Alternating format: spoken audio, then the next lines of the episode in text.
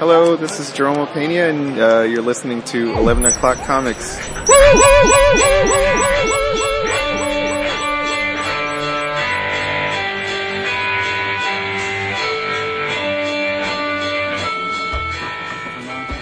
So nice. That was a pre-con woohoo. I, they think they heard it in Jersey. They will. In 24 hours, They they sure as hell will. I kind of wanted to record live this this episode. Or, but, yeah, but you know what? The logistics. What if it didn't come off?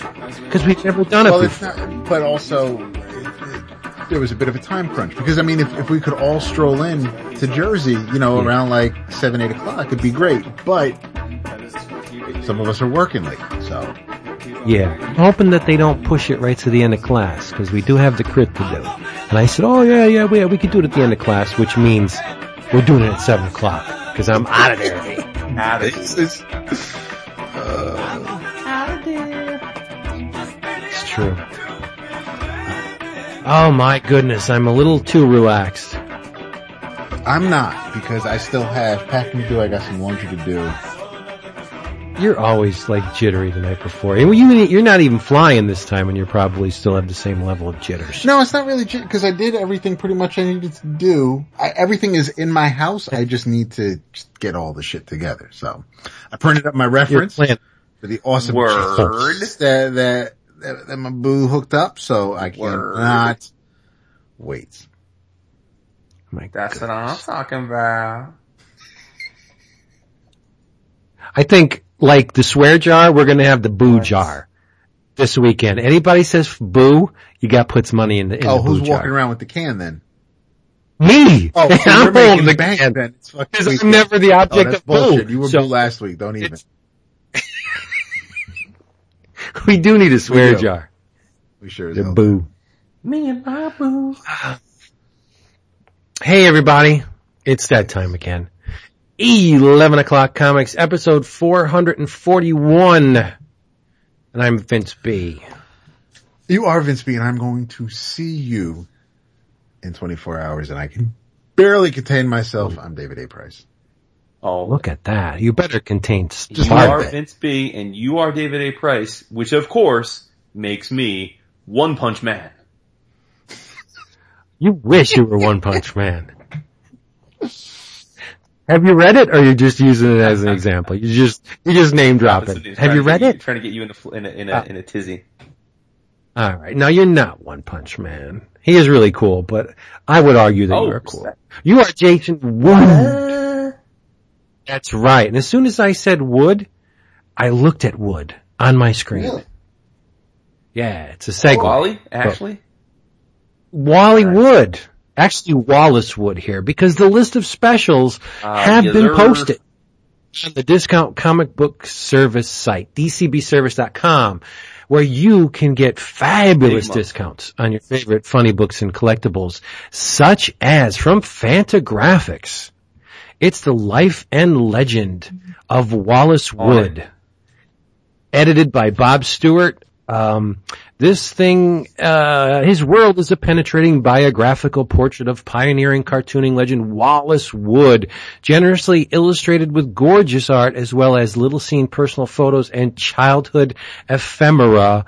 We got uh, contributions by Bill Gaines, Grant Geissman, Larry Hama, Paul Kirchner, Trina Robbins, John Severin, Tom Sutton, Al Williamson, and more. Uh, the cover price on this thing is thirty nine ninety nine. Now remember, I said the publisher was Fantagraphics. You don't get usually deeper than 30% off on a Fantagraphics book. Very true. But this time around, 1999, 50% off of you gotta get this. It's a hardcover. It's Wallywood. There's no reason not to get it.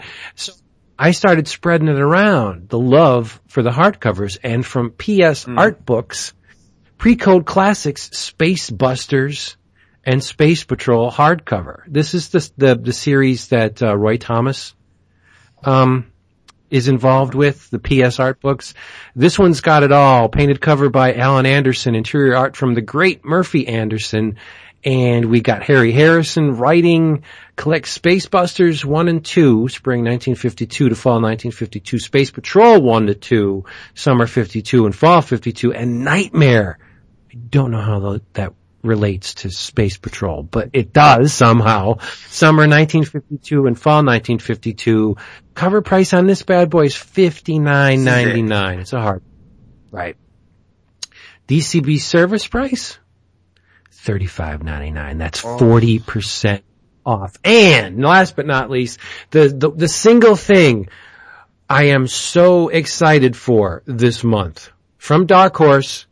It's a new anthology written, drawn, illustrated by Richard Corben. It's called Shadows of the Shadows on the Grave? That doesn't look right. I think it's Shadows of the Grave. But anyway, Shadows on or of the Grave, number one, Shadows from Dark Horse, three ninety nine cover price. You can get, you can bring examples of one of comics' greatest illustrators of all time into your home for a lousy dollar ninety nine. Do it. You must order all of this Richard Corben Dark Horse. You gotta do it. Do it. Uh, DCBService.com. Do not mind late orders or order additions, and you get your books when you want them delivered right to your door in perfect condition. Do it. DCBService.com. And the uh, the Merklers, our, our our grand long-time sponsors, are, are two of the many awesome people that they are, we are looking forward to seeing this weekend at New York Comic Con. Yes, indeed. It's true. Can't believe it's finally here, boys. You're excited. Are you? Yeah, but you. wow. I don't. I don't, I don't get super because no, he sees it so damn often. Yeah, I was gonna say it's. So you know, I'm, that's cool. like a redwood. You are stoic. Yeah. It's funny too because internally you you burn with great passion. Dude, it's weird, isn't it? Can't explain it, but it it fits, right? Hey, before we get into the the festivities, right? Um, what are you drinking? Oh, Dan, that's a good question. I am drinking a red Italian um, blend called Burrasca. Not burrata, wow. not like the awesome cheese. Burrasca. 2014 vintage. Hmm. Is that um, another installment in that subscription uh, service? It's not you're... a subscription service, but it is a subscription service. And yes, it's Bright Cellars. Dick flag is flying already. already. Not even, already. not even tomorrow. yeah, good. I'm what are you drinking now, Vincent? What am I drinking? I'm drinking the best coffee in the world. McDonald's oh coffee. I, I, can, I could drink the night before. Oh, no. so it was, what does that mean for David and I? Yeah, it's just. Well, y'all are lushes. Eh, fair enough. Rum, rummy ah, bastards. Rummy bastards. David, what are you drinking? I am, uh, enjoying the last bottle of Brotherhood, America's oldest winery, Cabernet Sauvignon from New York. Nice. Dost thou havest any thank yous? Uh, I don't think so. Cool. If I do, apologies. I'll get you uh, on the back end. Yeah. Okay, all right. And David, none for you as well. Uh, not that I none none that's coming to me, but yeah, I'm probably drawing a blank about something. All right. This week was um Bizarro week because usually when a new Netflix series comes out, a Marvel related Netflix series, you both jump into it head first and you're like, damn, you're only on episode no, two. No, no, wait, wait, wait, wait, wait. We we consume you, it faster, but we're not, we don't finish it before the weekend's over. I mean, I at least have to watch it with Renee. I didn't either. I, know you didn't, I, but I mean, but we, we started when it, when it launches and then you get around to it and then you finally finish it, you know, four months later. So, but yes, this time it was a bit okay. of reverse. Now, I was consumed with Luke Cage. Episodes one all the way to seven I think they're amazing and they, they captured me. They had me. I was in that world. Believe, uh, Lamont was great. Um, the, the, Are we spoiling anything? I'm only the through whole, four episodes. I'm not spoiling anything. I'm not spoiling anything, right? But anyway, I'm just saying, the, the world that they crafted, the dialogue, everything that went on, the villainy, it was amazing. Mm-hmm. And something happens in episode eight that totally shits the to see series. it because I, I destroys, it totally destroys the series Wow. for me. And episode eight, nine, and ten, garbage. I couldn't even watch them. But I did. Yeah. It, it becomes, it's the anti Luke Cage. It started off so interesting and, um, there's that cultural history of the black man that runs through it and the music and the jazz and the, the, the founding fathers and the major figures and it's great. And then it turns into garbage with episode. It's like the writers forgot what they were doing. Wow. Yeah. I'm so sad. Because I said to that, I said, you know what? I'm done. I'm not watching any more of this. left, and you just decided that. I'm done. I'm finished. I don't care how it ends. Well, we'll tell you. And you- yeah, no. I know. I'm, I know you will, but I'm, I'm, I'm hoping to, s I want to see if you feel the same way. Well, I'll tell you. Okay. But I love one to seven. I think they're I perfect. the the episode. Are, did you finish the fourth, Jason, or you're Yep. in it now? Yep. The origin story is fantastic. Okay. Mhm. And, and I mean, the whole, we got to see, we got to see the yellow shirt, you get to see the tiara. I mean, everything is, fan- and slight spoilers as far as, you know, things that, some, some beats that get hit, but I mean, we're not going to go into the story. I know Jason Plotz once Shades said who he's working for, and then, Oh yeah. uh, when the cousins were kind of going at it, but, um, there is, uh, yeah, I, I am, I, Mike Colter shows up, doesn't wear a shirt, Renee's in for the long haul, so it doesn't really matter, but it's, I, I, I am really, I- we're up to episode six and, and we, we finished the sixth episode last night and I, it's, I'm not sure where, I'll, I'll wait till it's, till we finish it to see, you know, where it falls on, you know, between the first two seasons of Daredevil and Jessica Jones, but I mean, eh, I'm feeling the way I felt with every initial season of the Netflix shows as part of the Marvel Cinematic Universe. So I, Right. I'm, I'm curious to see where, where it falls off the rails for Vince and, and I think it's a, it's a major, major fine. fumble. And- I'm not going to, I won't say Well, anything else. I'm- But, and I want to be very clear, my dislike of the show from that, that point on has nothing to do with the actors, has nothing to do with the direction. I, th- I, no, that's what I'm saying. It has nothing to do with that. It's all the story. I think they made a, a, a huge Well, mistake. I, I, I know that even with, with regular network television where you get like 20, 22, 24 episodes for a season because they have to fill it out, there are times where when you have a writing room and different people are in charge of an episode, things do not feel consistent from one episode to the next. One character acts a certain way. Right. In the third episode, by the mm-hmm. fifth episode, you're like, did you forget what you said like two? So it's, I, I definitely, those are things that do tick me off. They don't, they haven't, I, I very few shows I've written off of based on, on, uh, inconsistent quality control, but, uh, I'm, I'm, I, I'm hoping that I kind of see exactly the switch for you, Vince, and, and I'm, I, we're, I'll see it through. I'm sure I'm going to see it through, no matter how ridiculous. You, the, you, you would have to be Ray Charles. Okay, no, and that's it. absolutely fine. And I'll, I'll, I'll, I'll either, for whatever reason, I'll, I'll make up uh, an excuse as to why it's, it's not going to bug me, but I'll, I, Oh, I, I know you, brother. I'm thinking it's All right, going to bug you. big. Yeah, I Yeah. can't wait. Huh, all right. Unfortunately, I have to wait till next week because after tonight, I, No, we could watch that Jason's. Yeah, house, Yeah, we could just J- skip the Jason- con on like Saturday and just watch. that's true. Well, no, we got to run out for Bubba Gum and then we'll, we'll come back. That is true. Oh my goodness. Popcorn, shrimp, shrimp I- scampi, shrimp. All, That's all it. we gotta do, Creole, you don't shrimp, go to kebab. Bubba. We don't need to go to Bubba Gump for shrimp. All we gotta do is go to the convenience. Pardon? We got to pick up some artificial, some invitation crab meats. Yeah. Yeah. But you wanted to, you, you said you were, you had so much to talk about this oh week, my Jason. God, What are you talking? so much. So, okay. First thing, um, started reading it last week, but didn't want to get into it. Um, and then we, we had lots of other things to talk about, but, um, longtime DC fans are well familiar with the Absolute Edition. Am I right? Absolute Edition. So Marvel has their Omnibus. DC has their Absolutes. Very different in packaging. The Marvel Omnibus, you know, are really just about collecting a ton of comics into one volume.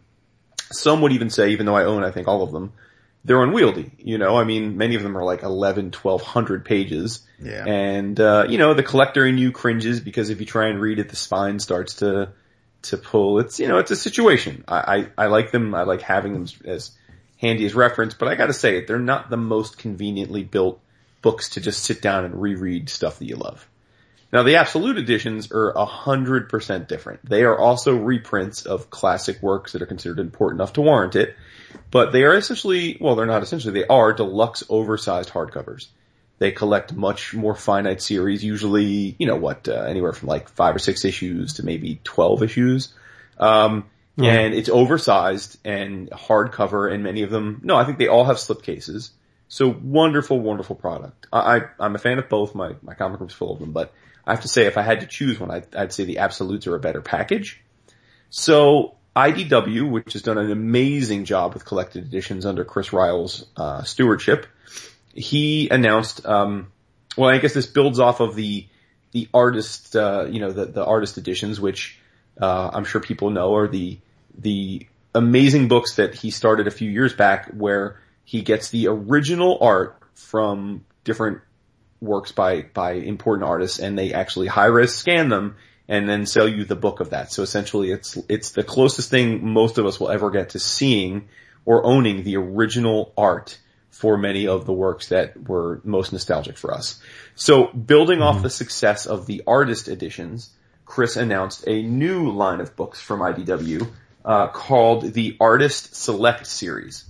In essence, what they are are IDW's is now doing Marvel Absolute editions. Now, I have no idea why Marvel isn't doing these themselves. I, I, it's a fascinating thing to me that they have this, this, this partnership with IDW. But regardless of that, essentially what they are are they are uh, oversized, high res, beautifully packaged collections of important works from Marvel in uh, amazing slipcases. They look like absolutes. They feel like absolutes. Essentially, they are Marvel absolutes, but produced by IDW. And the first one, which fell into my loving arms two weeks ago, was the Bill Sienkiewicz New Mutants Artist Select Edition. It is a glory to behold. I cannot describe to you the joy I have having this in my possession. It's all black and white No. though, right? No, no, no. Oh, I thought you said they just no, scan no, it no. from Those the... are the artist editions. You know, the artist editions are those big. Those are like the 11 by 17 scans of the original The art. Tarzan one. This yeah. is an absolute. This is just like an absolute. It's it's a Okay, okay, This is- good. so it's a faithful reproduction of the Correct. books, albeit in larger exactly. size. It's the size of an absolute. That's it, exactly. And this reprints uh, in its full glory uh, the entire run of Bill Sienkiewicz on New Mutants, um, which would be issues 18 through 31, as well as uh, a story from X Men Unlimited number 43. Um, it's 352 pages, and this is part of their IDW Select line, so their limited edition collector stuff. So this was, um, they made 999 copies, um, hand numbered, signed. And Vince, in the back of the book is a envelope on the back cover, and you pull it out, and there's a two page, um, I don't, I don't know if it's like, I don't- mim- not mimeograph, but like, it's like almost like, like cell, like a cell, and, and Uh-huh. the one is the, is an illustration, and the other one is, uh, like the ruby, your infamous ruby lith.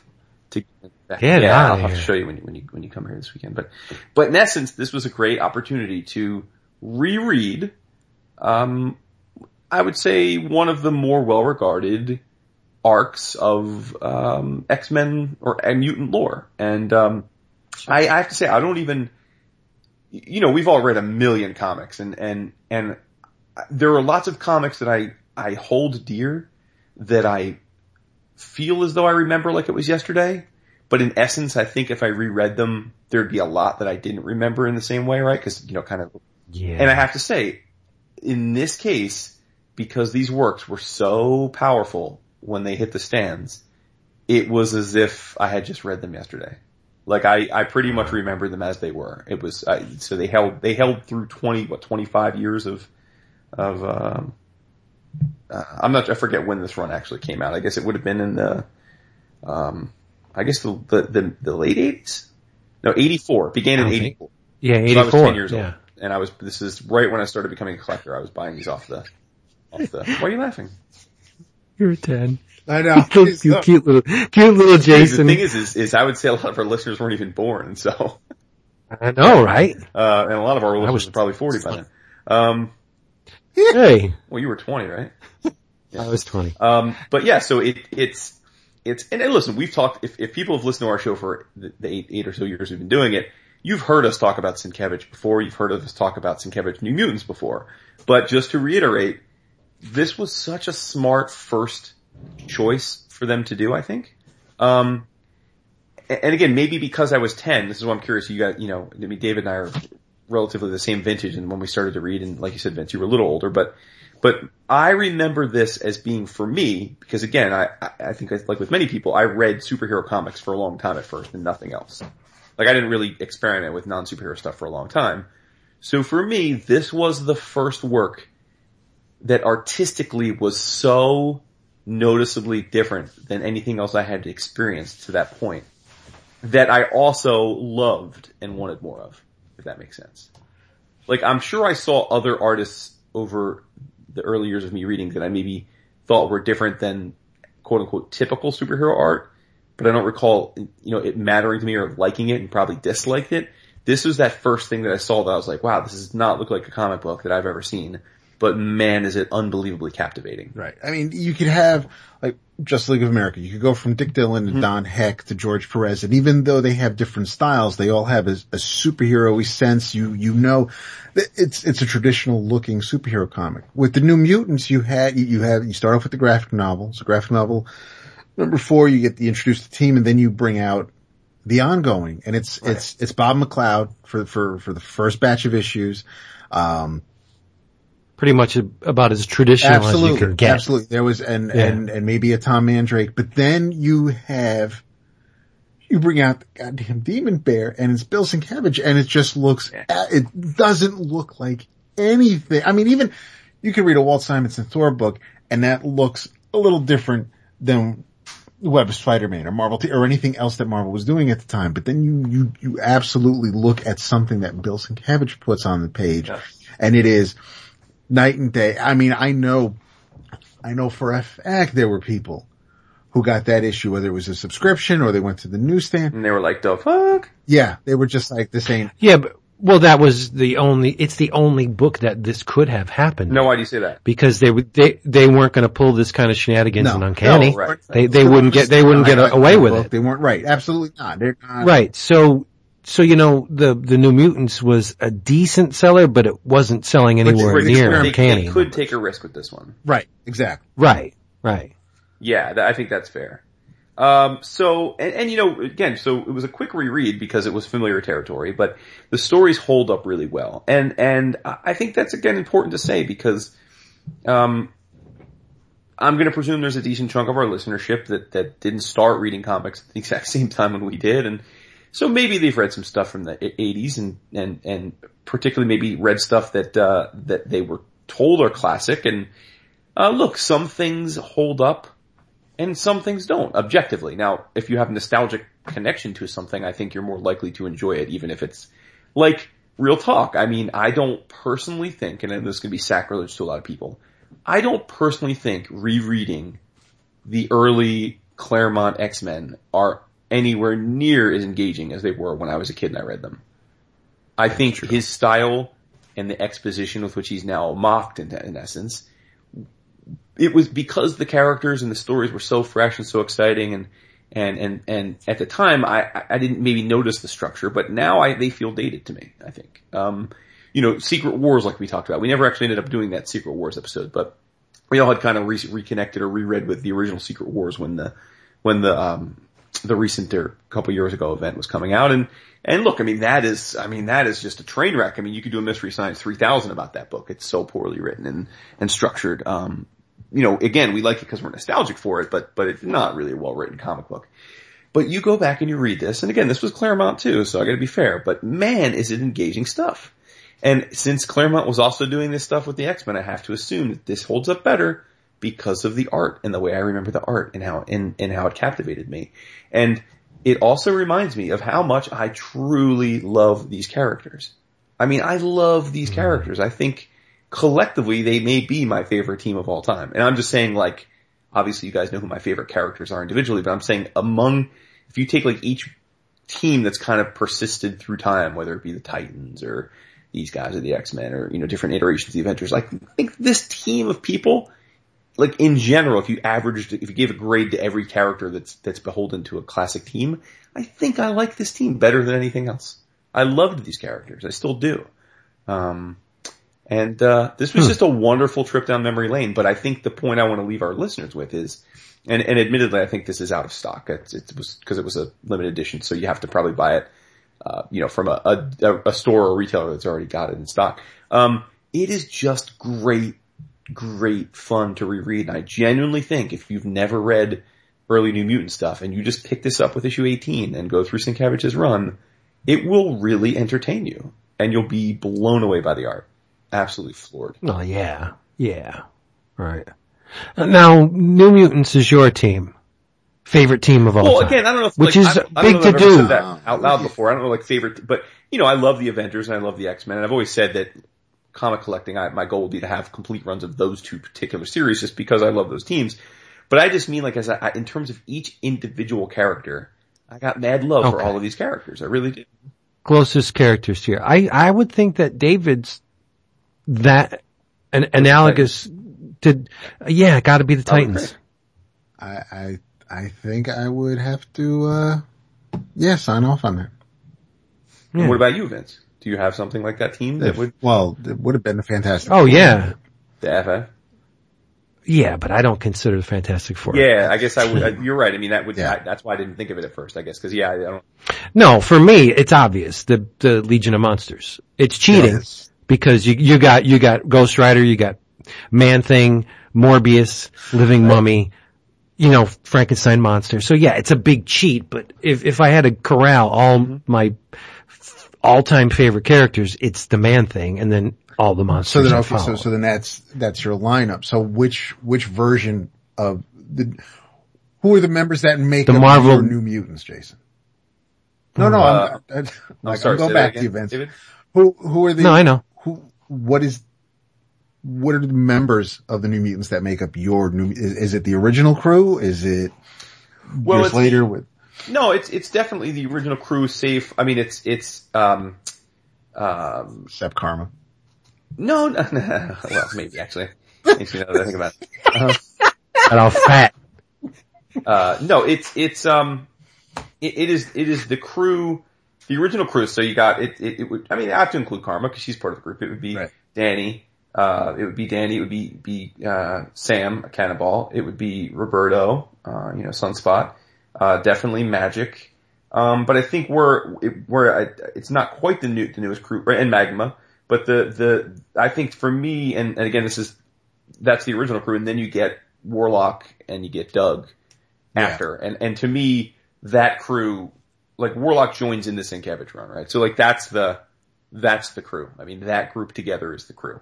Um, and uh, look, I got mad love for like Bird Brain and stuff from the Bret like the Blevins, like that's cool too. I remember and Gossamer and all that. But but I'm the crew that I'm talking about right now is this is this crew yeah. that is encapsulated in the in the Sienkiewicz run, which is which is uh you know Karma, Dani, uh, Roberto, Sam, uh, Illyana, uh, Magma. I forget Magma's actual name, and uh, and Warlock. Wolfsbane's not in it? Oh, I'm sorry, and, and Rahne. Yeah, Rahne. Yep. Now, how, how many, so, Vince, whenever they come out with anything resembling, like, like the Hopeless miniseries from a couple years ago. Oh, yeah, Morbius yeah, right. And, and, and, the, the Punisher oh, stuff, the yeah. Frank, yeah. Frankencastle. Yeah, that's just beeline straight to my heart. I am just mainline, mainlining awesome when they do that. But see, I'm, I'm kind of conflicted because the, the, the granddaddy is what? Marvel Premiere number 28? That's got Man Right. Thing and, and Morbius and, and, and, uh, Jack Russell and, and Ghost Rider, but it's not really Legion of Monsters without the Frankenstein monster. So it's either the Marvel magazine version of it. What was that in? Um, I think it was a special Legion of Monsters, uh, with Dracula and, and Frankenstein monster and, and Amphibian was in there. But the Amphibian's great, but no, when, when, um, Hopeless and, and, uh, when they, when they just perpetuate this theme, it's awesome for me. I, it's, it's old home week, you know, but yeah, it's gotta have Man yeah. Thing in it. Now, Yeah, here's a bit of trivia he's- for you. Marvel's main monster. Uh, Sienkiewicz's run as the penciler ended in issue number 31. Who followed him? No cheating. Who followed Sienkiewicz on New Mutants? Issue number 32. I remember it being jarring Oh yeah. because it was so, because it was so different. And I'll give you a hint, it's not Um, Rick Leonardi. He took over No, no, no, no. Right. Um, It's not Tom Mandrake, is it? no. I don't remember. Who was it? Steve Leialoha. Oh, Oh, God. boy. Poor Steve. I got some Steve Drew tonight. no way. and, and, and we and you know we mentioned Secret Wars two for a hot second, but yeah, but I mean I think he, I would see his name and I would kind of just be like, oh, okay, but then you know He was Jag, years- right? Just years another guy. later, right? But then years later, he's he's working with the crew on Fables, and it's Fables, like, is this the same motherfucker? Oh, I can't, you know. So so I'm Yeah. I'm happy for him. I think that's great that it's like you know here's here's a dude who kind of got mixed in with whatever crap you get stuck to you working with Secret Wars 2, but then you end up working on something like Fables and, and I mean, I'm, that's, I'm, I'm glad it ended up working out better for him. I, I don't Yeah. want to just think of somebody like, you know, I don't want to think like whoever, I don't want me to just think about an artist that, like, and, I- and I don't mean this in a bad, like Frank Springer on, on Invaders or, or something like that. It's just like, I want, I want to think of you as doing better work or, or, or be, do work that's more widely accepted than, than just, you know, some fill-in issue where, you know, yeah, oh, you're, oh, great. Good for you. You got to work on New Mutants after Sienkiewicz and I'm sure everybody's gonna love that. But I mean, and then, but with the Sienkiewicz thing real quick, what I was reading New Mutants, I was blown away and, and baffled by what I was looking at because I'm like, this isn't what I'm, I'm, I'm reading Power Pack earlier in the day and now I'm reading this and it's just like, I'm, I'm, but it was such a departure from the Neal Adams stuff he was doing on Moon Knight. And I was just like, this can't be the same dude. And it, and, and the fact that you can have an artist who is, and it, I kind of felt the same way when Romita Jr., who, whether he was inked by, by Jim Mooney or working on Amazing Spider-Man, and then he goes to the Uncanny X-Men, and it was just, it looked so rushed and so mm-hmm. haggard, and I was just like, this can't be the same dude who was kicking ass, drawing Peter Parker and a, and, and a pretty rugged J. Jonah Jameson, and I, I love his earlier Amazing Spider-Man stuff, and then I, it was bittersweet for me in a bunch of ways because we went from Paul Smith, who I absolutely love on Uncanny X-Men, to get a handful of pages at the beginning of issue 175 and more than half of the issue is finished by Romita Jr. I was just like, I, it, was a gut punch. And then, and, and the, it still told the story. It was, you know, it was the X-Men and, and who Right. killed Kitty Pryde and, and Marion Caliban and all this other stuff going on. And it, it, it was a fine, let's say it was a fine story, but you know, Claremont is telling his thing and, and, and JRJR is drawing it, but it wasn't, it, it, and that's, that's on me. It wasn't the, the Romita Jr. that, that I wanted to see drawing an X-Men book. And, and you know, it's a team book. You got more than one character, more than everybody. It, it's a large book. There's a bunch of characters. He can't take the time and draw, you know, just Spider-Man for, for 20 pages. He's got to draw mm-hmm. Wolverine and, and, and Storm and Colossus. And I mean, he was great with Colossus. It was a big dude. I, I, I like his Colossus, but it was, yeah, there, there were times where you'd see an artist just move to a different book and, and the style, which made me appreciate artists who would just not, not be a clone. You know, you, you had, aside from Sienkiewicz drawing like Neil, you also had, you, know, you had Bryan Hitch drawing like Alan Davis. Uh, you know, so it's nice to see artists just kind of come into their own and, and, and take on a book and, and draw it For the way. sure. And, and the Demon Bear saga was, not, I don't know anybody else who could have illustrated that story. Well- Well, that's one of those great things, right? When an artist becomes so ubiquitous with a visual style that, as you said, and you look back on it, you just couldn't even fathom someone else doing it. You know? And I have to say, so it was fun just to quickly look through, um, the artists after him. I mean, it was wild, dude. Like, the pairings were wild. So, Leonardi inked by Sienkiewicz, right? Then Keith Pollard inked by Del Barros. And these are just con- consecutive issues. And then Butch Guice took over. Can you care to guess who inked Butch Guice? Tom Palmer. Kyle Baker. Oh Baker was shit, a yeah. crazy Yep. anchor back Then, then. then Butch Guice with Terry Austin. Then back to Kyle Baker. And then Steve Purcell, Dap, our boy. No, it's Gordon Purcell. Oh, are they related? I don't think so. Oh, alright. Well, Steve Purcell, inked by? I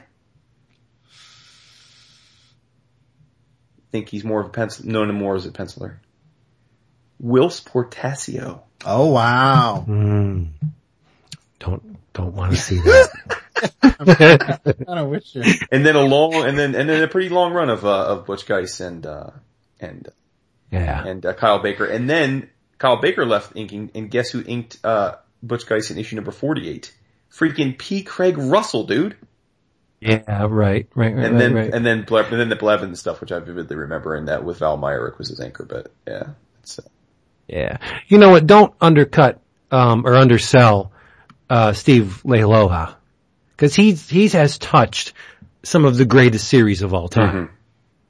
He, he worked on Howard the Duck, 1 to 13. Sure. Uh, he's touched Coyote. Oh yes. for Epics. Well, just that. Uh, what else? Well, shut up, you. Um, he's touched the series that I'm going to talk going? about tonight. what what Which what, is what series are do you want to talk about tonight, Vince?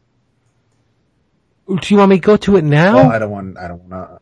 Jeez, that's what I'm it's not saying. I done just- yet. I'm- No, I mean, I, I am pretty much done. I would just say that this is, this is awesome. And even if you don't have the budget or the wherewithal to buy this particular version of what we're talking about, do yourself a favor, pull it up on, I don't know, uh, if Comixology Unlimited has this stuff, but they might. That'd be cool if they do. If they don't, I, you know, if you come across even a digital copy or, or, uh, some of the, the, the classic, you know, if, I don't think frankly the, uh, I would imagine that the back issues aren't all that pricey. I would imagine. I don't think they are. I don't know. Mm, I don't know. I don't think they are because, like you said, I don't think this was a. I mean, this is a book that, uh, you know, it didn't. It, it wasn't a great seller, but I don't. I feel like we were well within the time when people were bagging and boarding all their issues. So I feel like there's lots of copies around. Either way, not a hard series to find in some version, shape, or form. I think there's a Marvel Classics uh, trade of the stuff, and so give it a whirl, man. It's definitely worth your time. Now, let me ask you a question. At the time, there was just two mutant books, right? Un, uncanny. there was just on and New and Mutants, New yeah. Mutants. uh the um Yeah, they were the kids. That Again, like, if, uh, I guess I take for granted everyone knows what we mean. Like, New Mutants, the premise was this, the, the next group of kids, the, the, the, the X-Men themselves had grown up from, by and large and become adults. And Claremont thought it would be fun to set the clock back and get back to telling stories of, of kids at the school learning how to become heroes. That's what New Right. Mutants was. It was his second, at the time it was, you know, his second class for all we knew, uh, meaning, right pretty- yeah like not like his se- like the second class obviously was the storm but I mean like this These is are the the second freshmen. class of kids Right. after the Yeah. original five, like his where he took them under his wing and recruited them and brought them to the school and and it was a novel concept. Then now we've had a million iterations of that since you know Generation X and Young X Men and X Men Academy and and you know I guess for the last probably what uh since Morrison and even now since Morrison onward to now until the um, school was destroyed, uh, you know, you had hundreds of mutants being trained at the school, and that was very kind of commonplace. But uh, you had like that period of time at the X Academy where you had like different groups, right? Like the Hellions, and you had like the each, and they were all kind of competing in, in different activities. But been a lot of iterations, but this was the first of the new class, if you will. So Yeah, I gotta be honest. I was about to drop the book be, uh, in the, the parts before Sienkiewicz got on it. Like, cause I just thought it was boring. Like the whole stuff with Rome, the Roma, the Yeah. Roma thing, and it's just like, oh god, this is uninteresting. It's not visually exciting to me anyway. I mean, then when Sienkiewicz came out, I was like, all right, this is doing something that other comics aren't doing. And I think the uh, Demon Bear saga opened the door for Elektra Assassin. Would never have happened without the Demon Bear saga. that's a good point. Yep. So there you have it. He get Sienkiewicz got his rep. The, Oh, oh. there- now, what was are- he do- uh, like? Because again, I was ten. So, like, was Sienkiewicz a name Moon Knight. before this? He was known as a Neal Adams clone. Wait, really? So this was the first time You need to, this yes. style? This weekend we will find Oh, some, some of the older cool. Moon Knight issues. I just assumed he was doing other indie stuff, and then they. No, no, no. He was, I don't know if he was a Marvel in-house artist, but no, he was doing a lot of Oh, that's really cool. Yeah, yeah. So he just, I mean, it was, you'll see some of his moon, earlier Moon Knight stuff and you're like, oh, so Neal Adams drew this. And no, no, it's just, it, it really is like Bryan Hitch aping Alan Davis. It's like almost, you can, you can tell it's not Neil, but my man studied Neil and, and Right. just took that and, and ran with it. But, uh, there are, there are a lot of the Sienkiewicz issues on Comixology for the, it, for anybody who's not going to be at the con who wants to look for the collection that Jason just talked about. Uh, you can at least read the stories on Comixology. And, and as I'm looking at the covers, I do remember one thing that just always struck me odd was the covers that Sienkiewicz painted with the standard from day one New Mutants logo on the top of the cover. And it just looks so, it, it was, it, there was a huge disconnect in my eye because it, the, the colors of those logos on top of his artwork just didn't, Yeah, it wasn't as easy back then to just switch up and say, all right, you can redo the, the, the cover text because it had to be shot and, you know, stat camera and, uh, yeah, yeah. cool. David, yes, Vince. what were you reading in 1991? 1991. uh, the few things I was reading since, since I was not as financially fluid by comics, I was, I was reading mostly, um, big two stuff. Uh, I worked Right. at a comic shop, so that's what I got to read. And I, um, I, 1991 was probably that, let's see, there was probably an event going on, at least one, maybe at DC, maybe something about the future. Yes. Uh, I was probably reading during that summer, Armageddon 2001. Yes. Well, what you were reading during the summer of 2000, of 1991, I was reading, oh, just about a couple days ago. You Yeah, yeah. I mean, I read, it, was really strange. I did not read the bookend issues when this originally came out. I bought the annuals that I, uh, from the books that I normally collected and did not read the bookend. So I only got part of the story.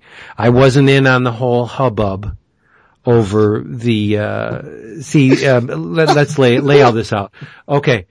Um, Armageddon 2001 was uh, an event uh, which took place in the DC Universe annuals, uh, and it was initiated by a special Armageddon 2001 number one, and it was concluded with another special Armageddon 2001 number two. But in between the two bookend specials, this thing trailed through how many? Uh, 12 annuals, David? Oh, I believe. Yeah. Well, pretty much every, every title. No, oh. no, it didn't go through.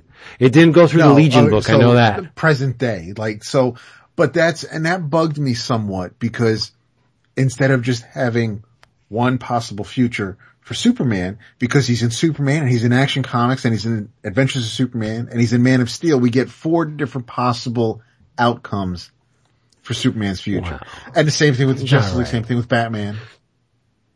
So he, I'm just saying. it. All right, it, it it trailed through Superman Annual number three, uh, Batman fifteen, Justice League America Annual five, Hawk and Dove Annual number two, which should have been a real big red flag, but it never was. Um, Hawkworld Annual number two, Flash Annual four, Legion, the acronym 91 Annual number two, which I read for this week. Uh, New Titans Annual seven, Action Comics Annual 3, Detective Comics Annual 4, Adventures of Superman Annual 3, and Justice League Europe, which I believe I read Yeah, a while did. back, annual, annual number 2. And if that's the one, the Justice League Europe Annual number 2 is the most egregious in flaunting the fact that it was Captain Atom going in. Yep. Because of that last page where, okay, we'll, we'll get, we'll get into it here. Um, there is a character called Waverider who is from the future, travels to the present of the DC universe because he has firsthand information that one of them will go bad and become a character called Monarch, a despot, a totalitarian ruler that all the superheroes are dead. He turned on them. Superman is no more.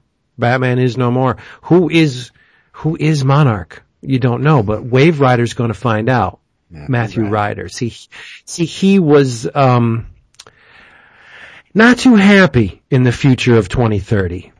Everything is so sterile and, and he, he bides his time or he passes the time, um, perusing old computer data disks because within these discs he could find tales of the heroes that have been um, uh, calculatedly scrubbed from the, the public record or his, the, the historical record. Monarch wants none of that. He, uh, those people, as far as he's concerned, concerned never existed. So, um, Matthew Ryder goes through these discs and he finds things out that there's a discrepancy between history and what is revealed on these discs.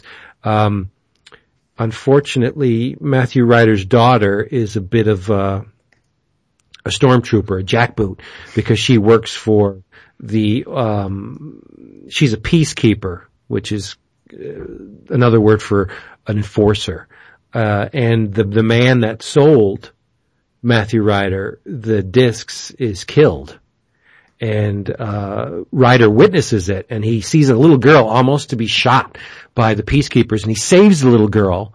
And when his daughter finds out that her father just put him, himself in, in harm's way to save the little girl, she freaks out. She's like, you know, why did you do that? It was just a little girl. We were, we were righting a wrong here. And he's like, what are you kidding me? It was a little girl. Don't you see the problem with this? But they don't. They don't see the, the, the forest for the trees in this, this future timeline. So, um, he manipulates Monarch in a way where he makes him think that he's the perfect candidate for Monarch's um, experiments with uh, time. And Matthew Ryder gets sent back to our time, and he hopes to fix what has gone wrong. He hopes to find out who the the uh, wayward hero uh, was and correct it so that Monarch will never be. He'll never come to pass, right? Surprisingly, Um, superheroes never had to experience this. Right. Do you think they'd be in history did. books and shit, right? They would know, right? Which I guess But means everything's not. okay by the time the future comes around. The first issue the, is written by Archie Goodwin. Now, come on, you know you're in good hands with Archie Goodwin at the controls, right? And it as a as an opening salvo, it's great, isn't it, David? I love the first chapter. It's there's a paranoia that runs through it that's uh, amazing, and and Matthew Ryder has a sense of uh, justice that he's a hero he's more hero than than his daughter, who is just this iron uh, clad. She's she's a killer, and she does the, the, all these people in the future. The, the, it's almost like they're brainwashed. It's it's really disturbing to witness a future without in the DC universe anyway, a future without heroes. And um, so Matthew Ryder, now known as Waverider, goes back to the present of the DCU and, and reveals that in 10 years, one of you is going to turn on on your fellow hero. So he goes around touching everybody. Stranger danger. Waverider touches heroes in the DC universe, and he, if he touches you, he can ride a wave of a potential future. Like he touches the Flash, okay, you're okay. Wally's not a problem. Touches Batman, all right. This is not a possible future. You're you're okay. But in the second special, which was written by Denny O'Neil, and Jurgens, uh, ha- I think drew both of them, right? With inks by Art Thibert in the second one. Dick Giordano is in this. Um, in the second one, he actually does touch Captain Atom. In the in the nether regions? No, he t- touches him to touch. find out. That, that was the whole thing.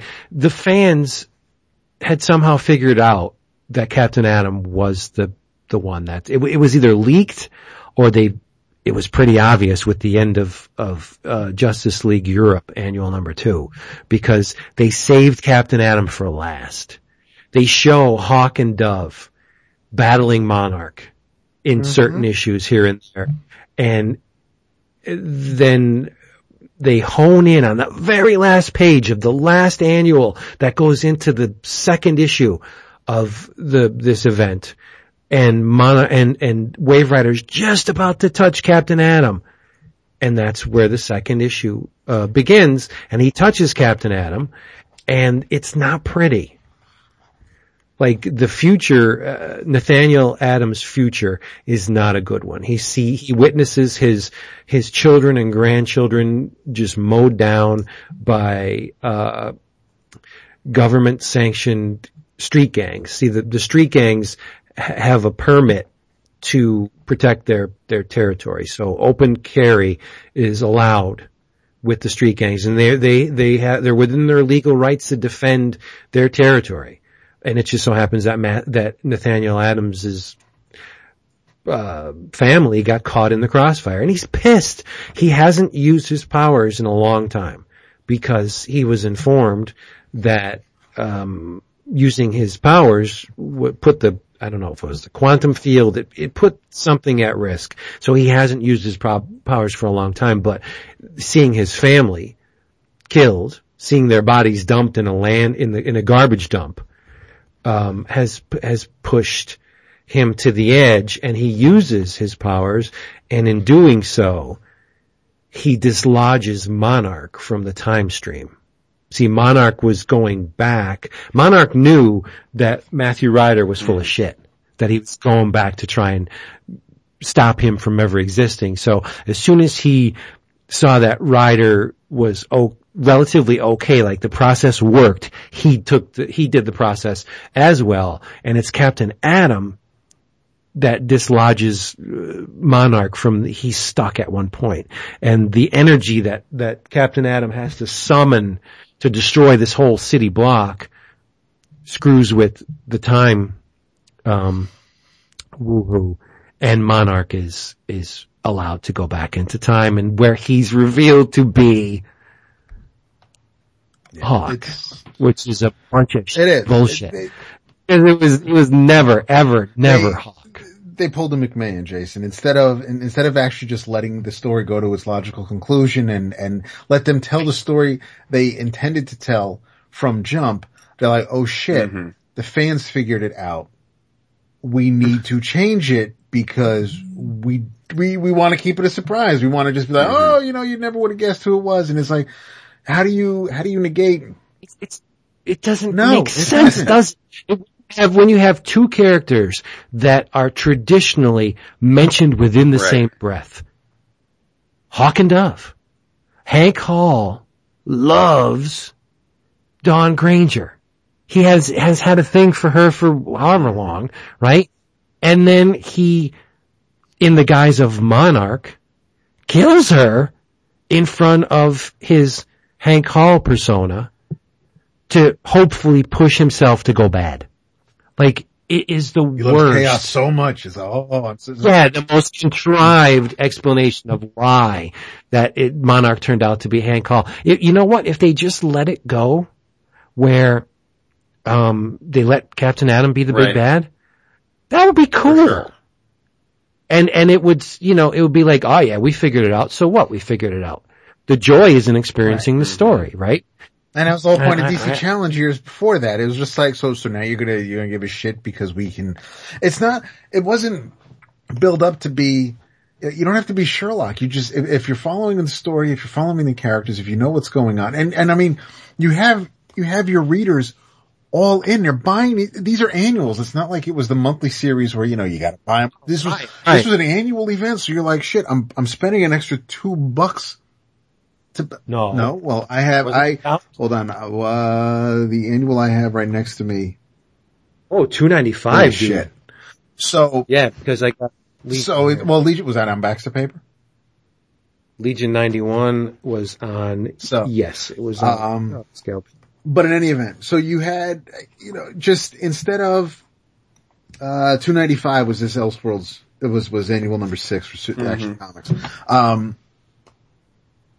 but instead of just having the story play out, so, so you got your readers, they're, they're all, they're buying every single annual to see where this is going and, and to just, and I don't even, it, for me, I don't, I don't know mm-hmm. if Wizard was talking about it. I don't know if, and I, I don't know if it was in CBG, I remember Wizard it going around and and, and CBG. but I mean, there yeah. was no internet, so it's not like, you know, there were forums or, or Facebook or anything where you could be like, oh shit, I think this is who it's going to be. Oh, I bet it, it, you, you had to read it to find out. And if you wanted to talk about it in any sort of fan publication, you had to wait a month to see who else was going to talk about it, or in CBG's case, every two weeks. But you had, um, Right. well, actually no, it was a weekly and then monthly, but Uh, C- CBG was weekly. Uh, but still, I mean, it, it really just, it, it left a bad taste in my mouth. It's, I, it was, I wasn't swearing off of DC, but it was just, it was one of those things where you just, it, it, it really was a little disheartening. It's like, you know, we, we were along for this ride. So what? So what that we knew where it was going? We were all in and, and for you to just be like, yeah. nah, nah, you, you It was worse for them to be like, nah, son, that's, it's, it's Hank Hall than, than it was if they just admitted it and said, yeah, you guys are pretty smart. You figured it out. now, now see how it happens or, or see where we go from here. But I mean, Right. just be like, oh God. And then, and I just, from that point on, I, it, it, Hawk and Dove and Captain Atom, I really never looked at the same, even when, even when they brought Captain Atom into the Wildstorm universe with the whole thing with Majestic and everything like that, I was just like, I can't, I, I'm not, I, I really, I, I could not care less about this character at this point. You, you kind of just took the wind out of my sails and whatever happens with Nathaniel Adams, I, I, I just, I'm not, You know what did happen? what did happen?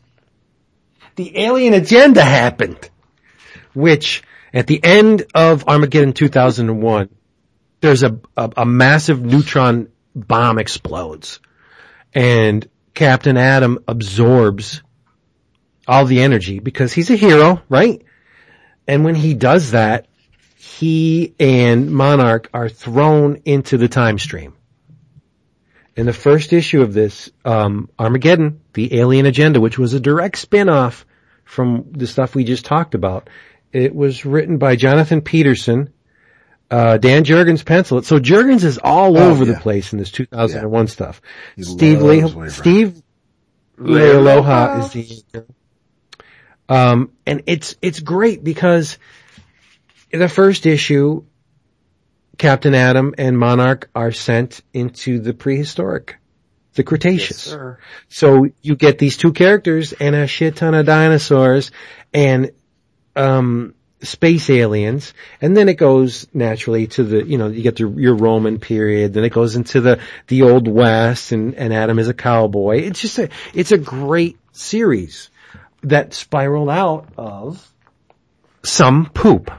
There, there is some poop to Armageddon, uh, uh, 2001. But David, you mentioned um, you know, if you wanted to talk about this or read about this kind of stuff, there was no place to do it. Did you know that DC is publishing a um, Marvel Age type magazine that uh, the first issue of which you can order with this previews? No shit. It's called it's called Direct Currents.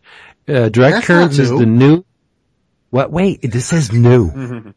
Direct Currents is the Okay, new that. free. the new free quarterly magazine that brings you into the world of DC with exclusive sneak peeks of every title, starting with the top secret Justice League Suicide Squad crossover event coming December.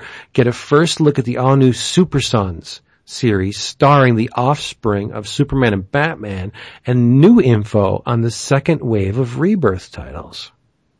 It's free. Free.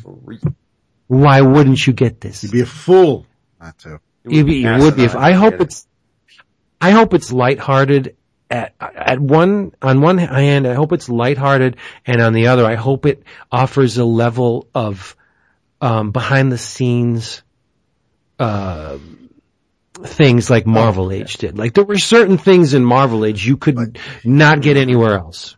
But I, lo- I love Our boy, Marvel. Absolutely. our boy Daniel White posted Marvel Age 11 in our forums this week. love love some Marvel Age, and it's and the reason, and you know, I didn't work at either place. So I'm not saying that DC couldn't have been uh, a fun place to work at, especially when when some of the Marvel editors left, like like like Mike Carlin and and Denny O'Neil, and they ended up working at at at Superman and Batman offices, and but with Marvel Age, you had dudes like Archie Goodwin, you had Mark Gruenwald, you had you you had some I, even when you read epic books or Marvel fanfare with Al Milgrom at the beginning, you, you read, you got the sense that Marvel really was a, a fun place.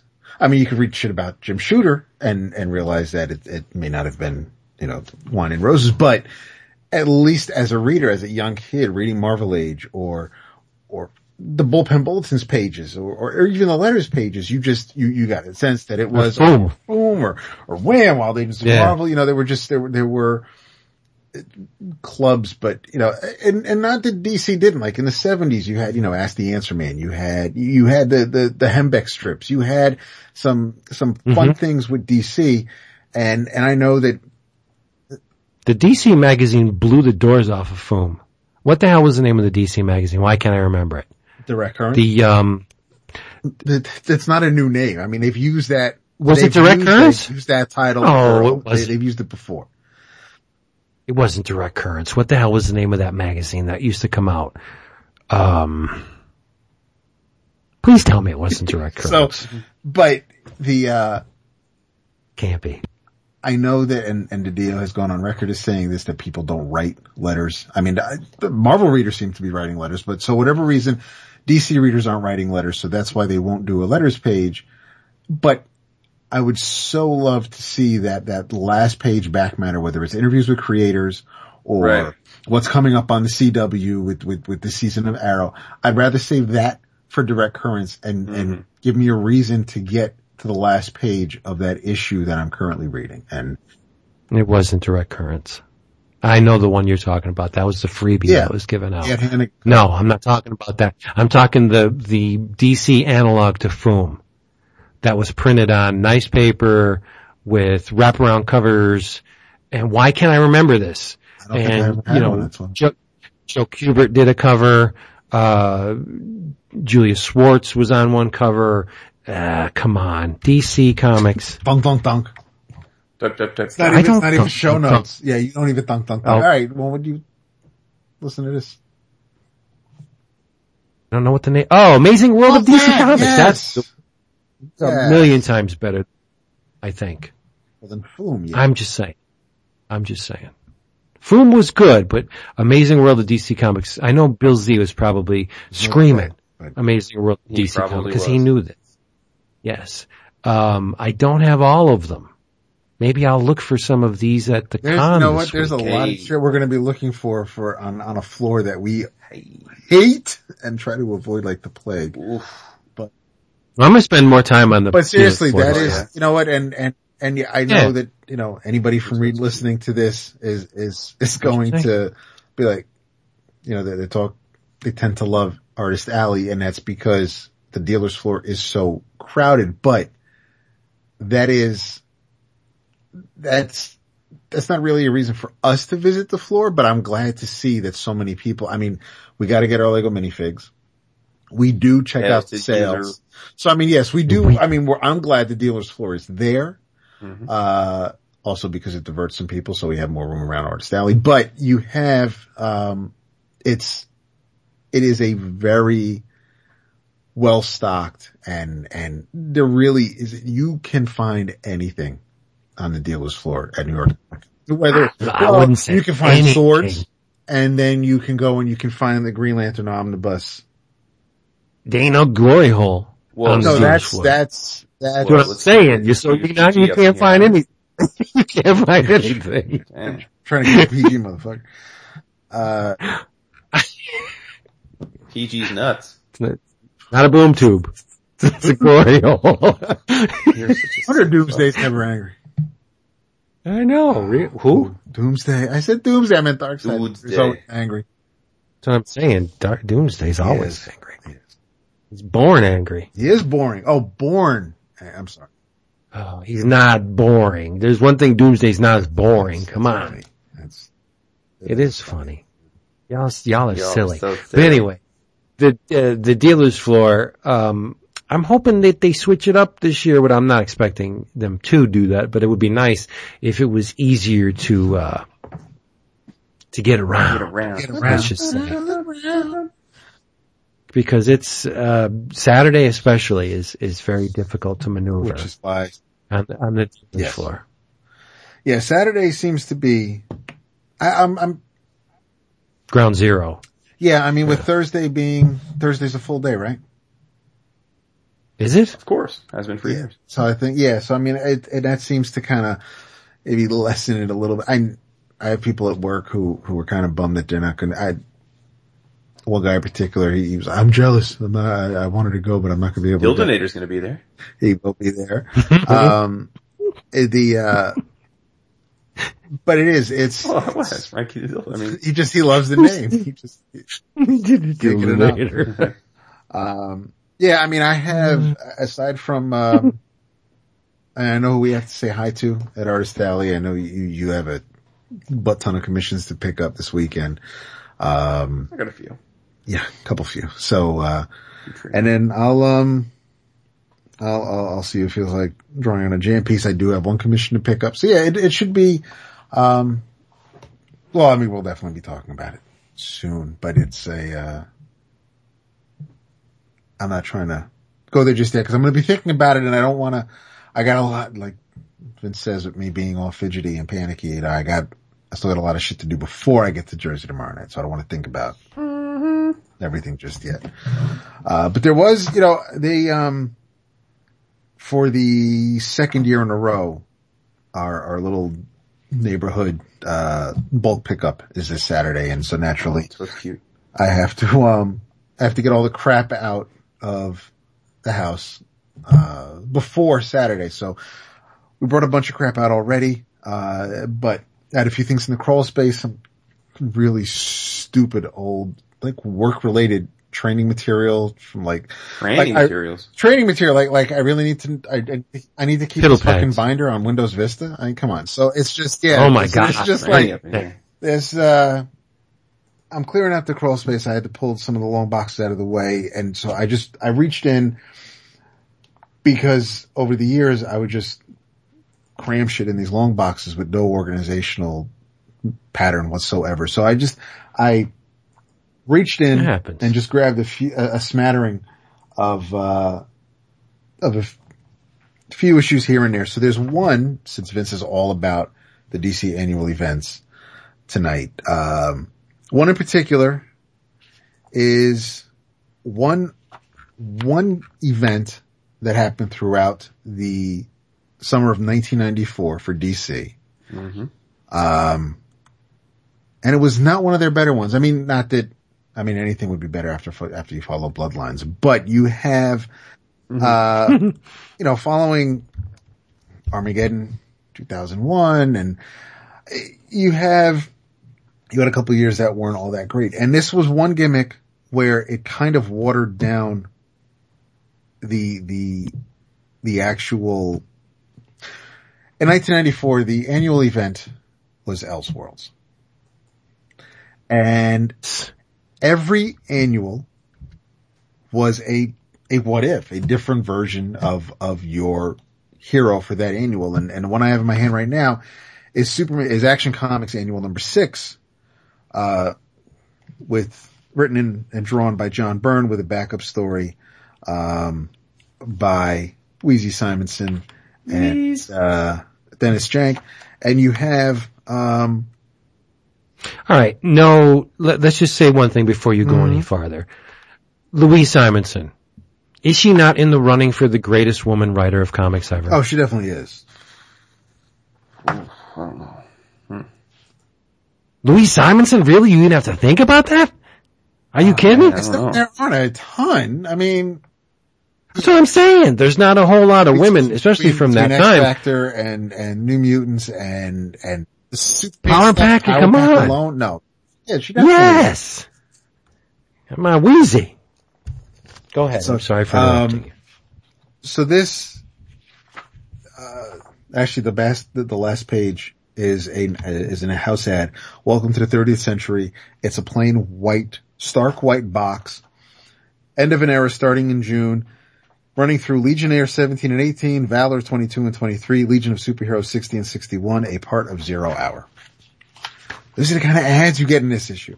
But, um, you know, I thought when Elseworlds was, was announced with the prestige format and, um, Gotham by Gla- Gaslight and, and, uh, Right. and, and Red Rain and, you know, just so many different takes on, on the heroes we know. I, know, it's, it's whenever a story needs to be told, whenever I have, whenever someone has an idea about an Elseworlds title, we're going to put out an Elseworlds book. We didn't need a whole slew of annuals of, of your, just, you're forcing it now to, to tell, for, for your creators to come up with an Elseworld story. And, and it kind of, Yeah, I think it, you're it, right. it kind of just watered down the gimmick for me and it just, instead of things just being a cool story, it's like, oh, okay. So I, but again, because there's four goddamn Superman books, you're going to have four different Superman Elseworlds on top of whatever else is already out there. Oh, David, let it go. You, you always, you hate that, don't you? It's four different books. but it's, it's, it's re- They gotta come up with as something. reading them weekly with the triangle, four different books. That's awesome. I get a different Superman book every week. I get four, four a month.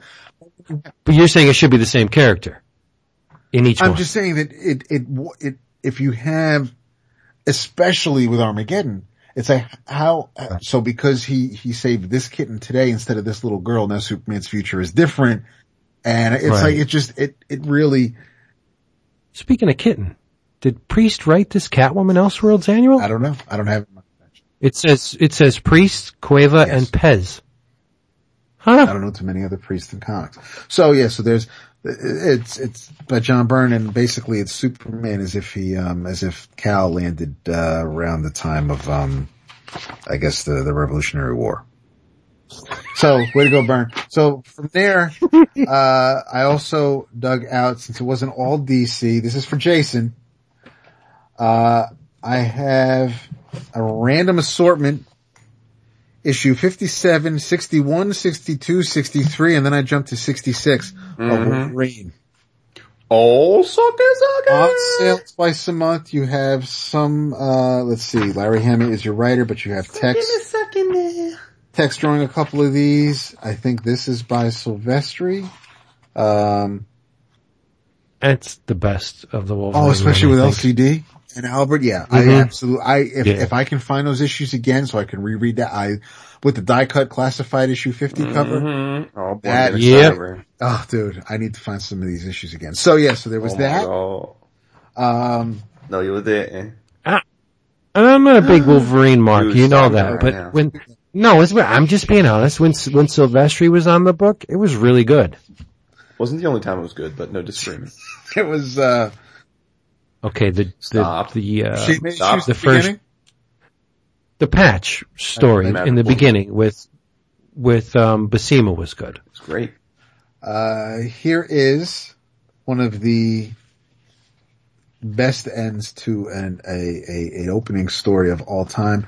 Uh, Alpha Flight number 11 and 12 Yes, sir. with, with the bitch murderess. You have, uh, Thor, the mighty Thor 346 and 347. Malekith on the cover of one of them. Refo to save. Holding up uh, Lorelei over a pit.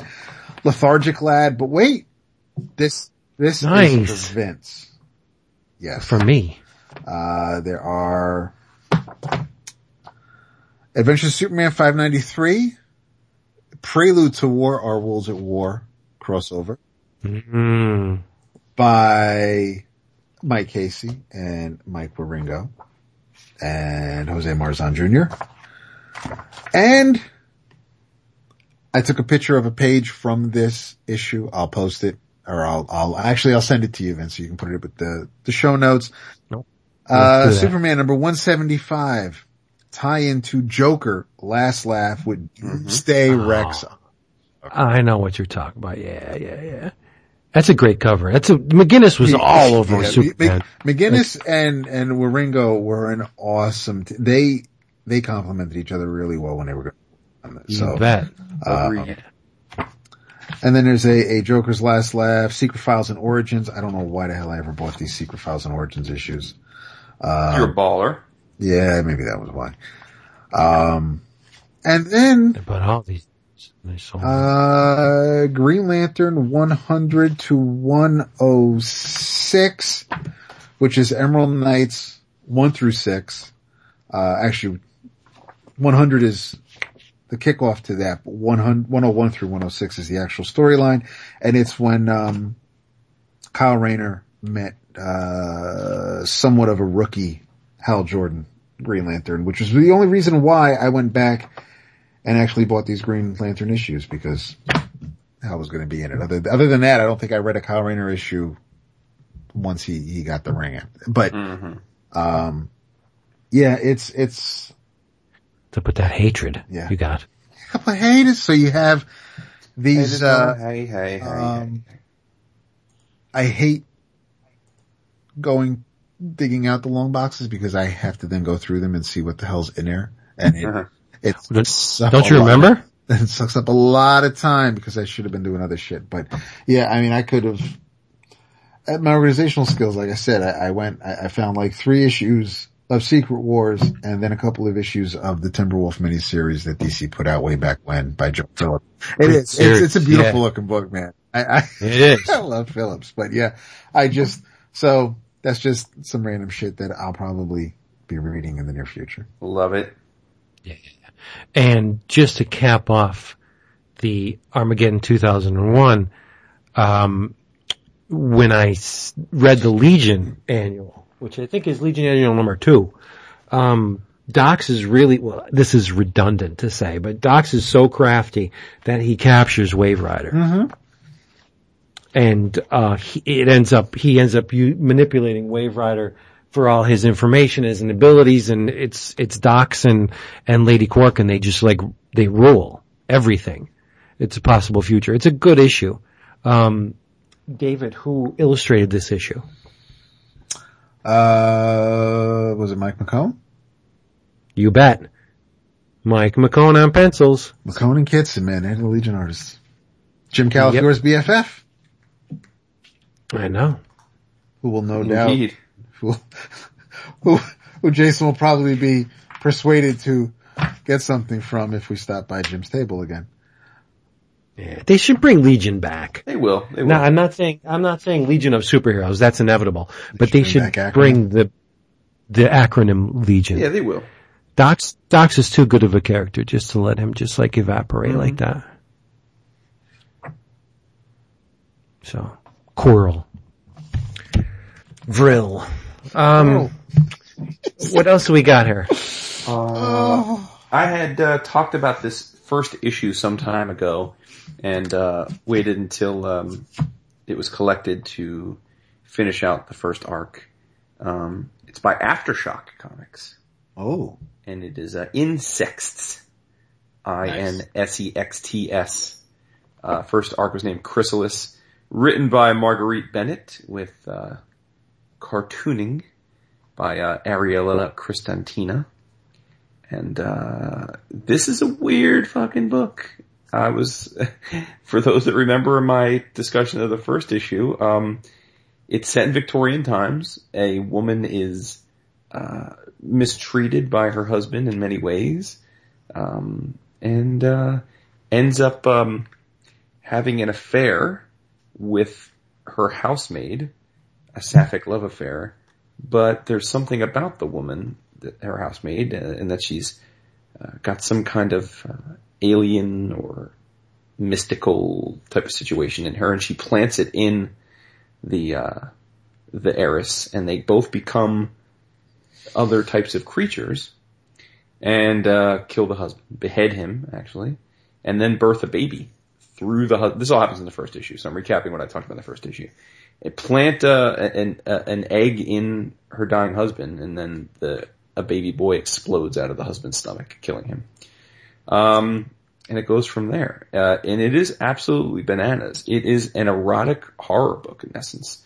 Um, there are she the the the heiress is is a creature that essentially when she manifests she looks like uh I guess like um some kind of insect. I mean, it, like kind of part hornet, uh, part spider. It's it's hard to describe really, but but uh, very very frightening.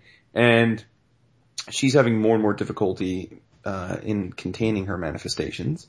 Uh, meanwhile, her husband's brother and sister-in-law come to figure out why he's missing and then they find the body and, and they, they think that she, they think that the wife murdered him because they hate the wife and so they're kind of causing trouble and trying to discover what's going on and it's all going on under their, under, under the same house and so there's all this drama, kind of the upstairs downstairs drama. So it's this strange book of like upstairs downstairs Victorian soap opera drama a la Downton Abbey combined with lesbian porn combined with like yeah, monster there's horror. some pages. Know, I can't put some of these up. No, no, no, no. I mean, there are some, thing. just to be clear, just forewarning, this is a straight up adults only book. I mean, there are Oh, graphic, sapphic, Looking yeah, at it right now. very, very graphic lesbian, uh, lovemaking in the book. Um, there are also very violent, ultra violent, monstrous depictions of things and, and, and all kinds of atrocities.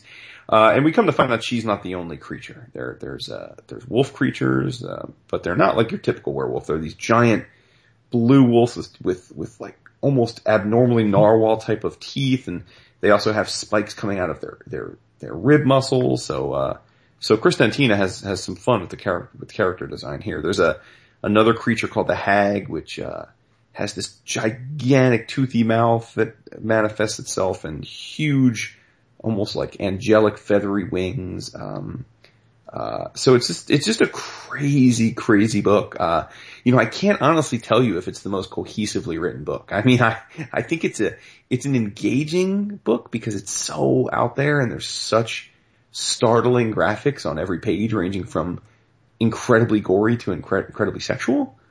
Um, I mean, Yeah. Vince, I would have to think you would enjoy this book. I mean, yeah. I'm looking at it. It- Yeah, yeah. I mean, it's, mm. it's, and, um, but, but again, this is not a book that I'm going to tell you is, is going to win an Eisner, Eisner for its story. I, I think that it's, it's, it's a relatively loosely done, somewhat cliched Victorian soap opera in many ways, but, uh, but just with this undertone of just crazy, crazy exotic horror and sex. And, uh, it's a seven issue trade. It, uh, wraps up the first arc and, That's enough for me. yeah, yeah. No, I, I- don't think, I mean, this, it, it's a completely contained story. So, you know, if, if I don't know when they're planning Yeah. on picking this back up or if they're going to move on to other things. I think they are coming out with the second arc, but, but you don't, this is fully self-contained. You get the entire journey of these two women, at least through the, the first part of them becoming what they become. So, Right, but no, but when you were describing the book as a Victorian sex horror, I was like, that's okay, that's enough for me. If it doesn't win an Eisner,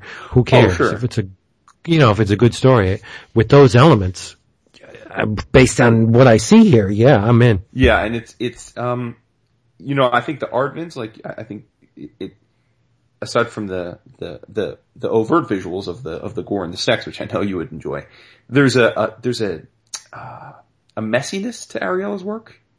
Like she, Mm, she just puts it can see down. She, she's, there, there are some scenes where things are really tight and finished and there are other scenes where it's really very, very loose. It looks almost like, um, at times it looks like Larry Stroman, and I would say good Larry Stroman, like X Factor Larry Stroman. um, Yeah. Which, which X Factor? original. Um, Okay. Uh, because there's a little Art Nouveau Sure, going on sure. here too. Oh, yeah. And the creature Right. that she fights at the end is just baffling. I mean, uh, I don't even know what it's supposed to be. It's like part plant, part elephant, part octopus. It's crazy. Um, but, uh, Maybe it's an angel. don't yeah. But anyway, um, super cool and, and just an arrest, it's an arresting book. Because look, I mean, real talk, the, this, if you were to just look at the scenes, the cutaways of them, like, being, of the, of the two women being, uh, sexual with each other, like, this would be, you could just be like, oh, this is a, like a erotica book, like, oh, you know, like maybe you're down for that, maybe you're not, I don't know, but, but like then like when the next page you're seeing like monstrous creatures ripping out the entrails of somebody, it's just, it's so, it's so, it really plays with your, your, uh, your, like your visual settings, you know, your, your mind is ready for one Right. thing and it's like titillated and then the next page it's like totally grossed out and it's just, uh, it's, it's quite, it's quite a, a unique reading experience as a result. So, Cool. yeah. So Yeah, Aftershock. good. Insects with an X, uh, I-N-S-E-X-T-S. Dirty. It is.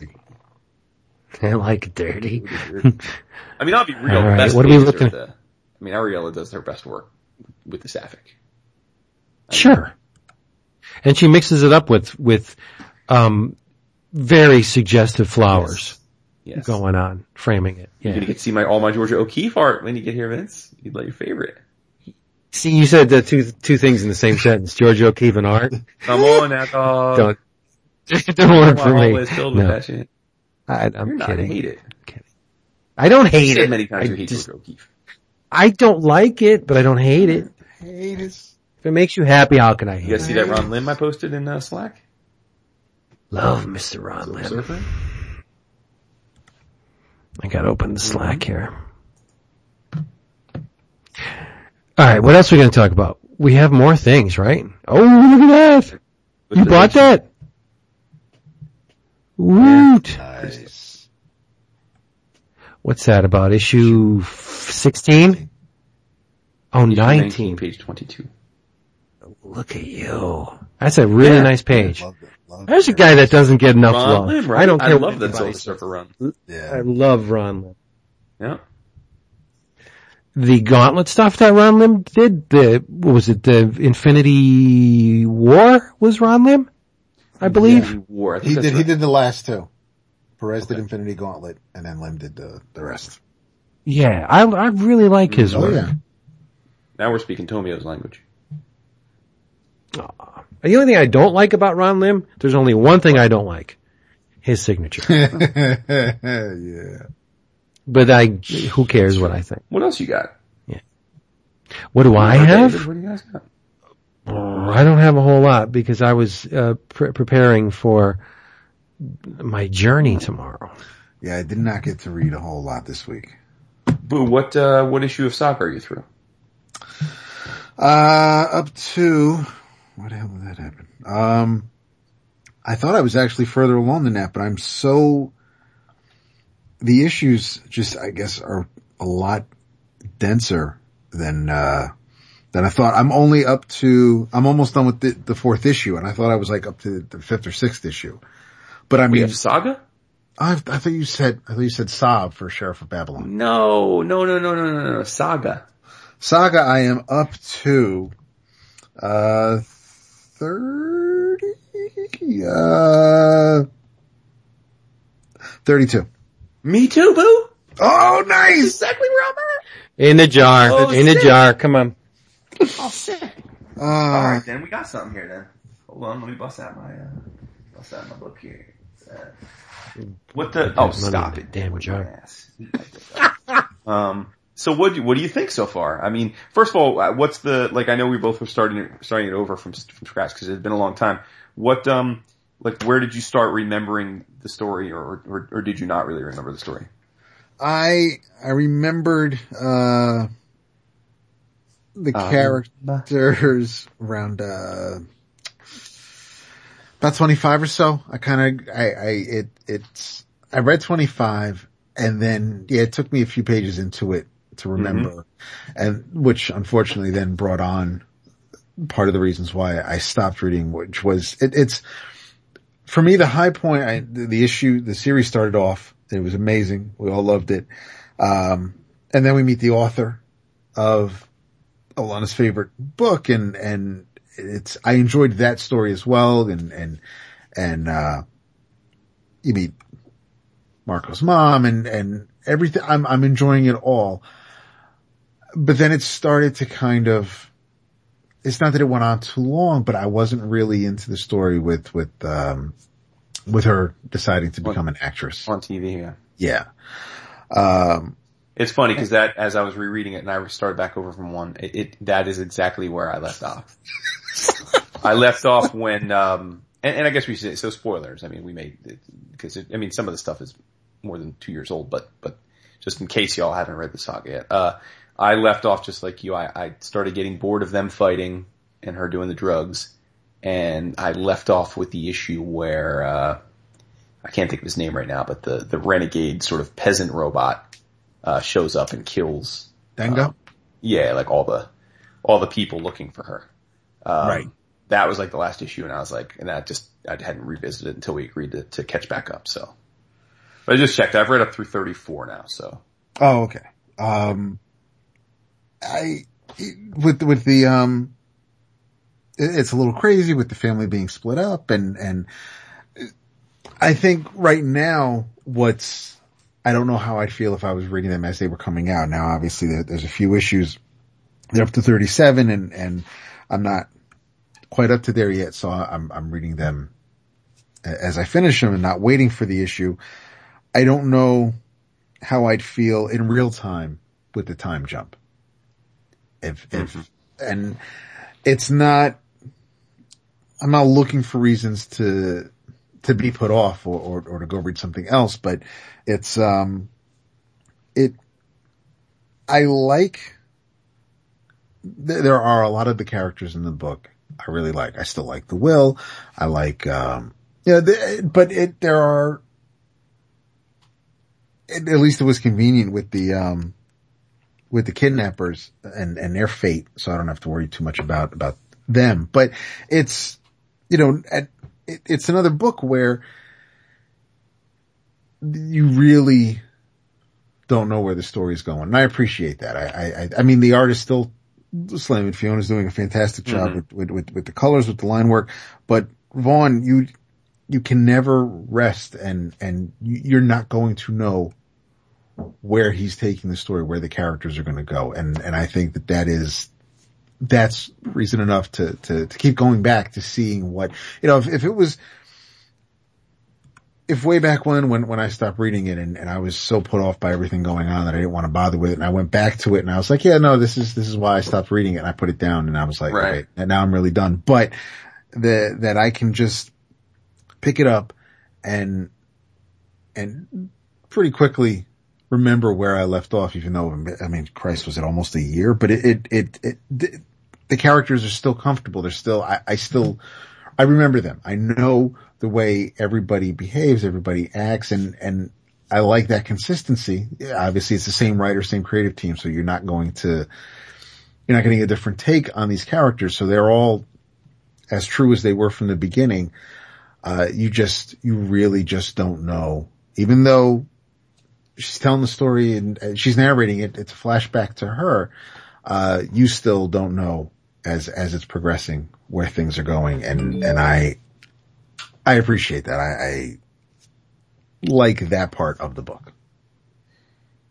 Yeah, I um, that was a ve- uh, your review was uh very measured. I don't know. If, I, I'm not sure. I could tell if you if you like the where it's, it's going. Oh, okay. No, I, I, um, I'm digging, I, I'm ready to, and again, uh, you're a couple issues ahead of me and I don't know where we're, where they are by the time every, the, the, the most current issue. Um, I'm ready for the family to be back together. So, um, I don't, I, I don't want the, as, as it happened with, with the acting part and, and I, it's not like that went on for years. I mean, it's not like it was, it was, it was some 20 part No, arc. not at It all, was, right? it was, it was a handful of issues. So, it, but it was just, it, I don't know if it was, I was just annoyed by it or if I felt it went on too long. I just, I, I'm, I'm, that's the part of my concern is that if, if I feel that, that whatever story they're telling, if that, if that little chapter is going on a bit long for me, then it's very easy for me, for some reason with this book to, to just pause it and, and then get back to it later. But, um, I think I, I, I kudos for the cliffhangers. Every, every issue ends and, and I want to know where it's going. And, and it's pretty easy to, um, you're not really scratching your head over what happened between the first page and the previous issue's last page. It's, it's, it's the, but no, I think I, I like where it's going. I'm ready for, I don't want to say I'm ready for it to, to get where it's going, but I just, I'd like to see the, the family back together so then we can get on to, to whatever is next. Sure. Well, and I think on that end, when, I don't remember what issue it was, but when she is narrating and she says, you know, that it'll be years before I see my parents again. Yeah. And I was a gut punch and I'm like, oh, I'm like, this is not going to be good. So to me, I mean, for me, it was more unequivocal. Uh, I liked the time shift because I got the sense that when we jumped in time, I'm like, okay, I'm like, so we're gonna, we're gonna, I'm betting we're going to see them back together much sooner in our time than later, in, in spite of her leaving us with the idea that it's going to be years until she sees her parents again.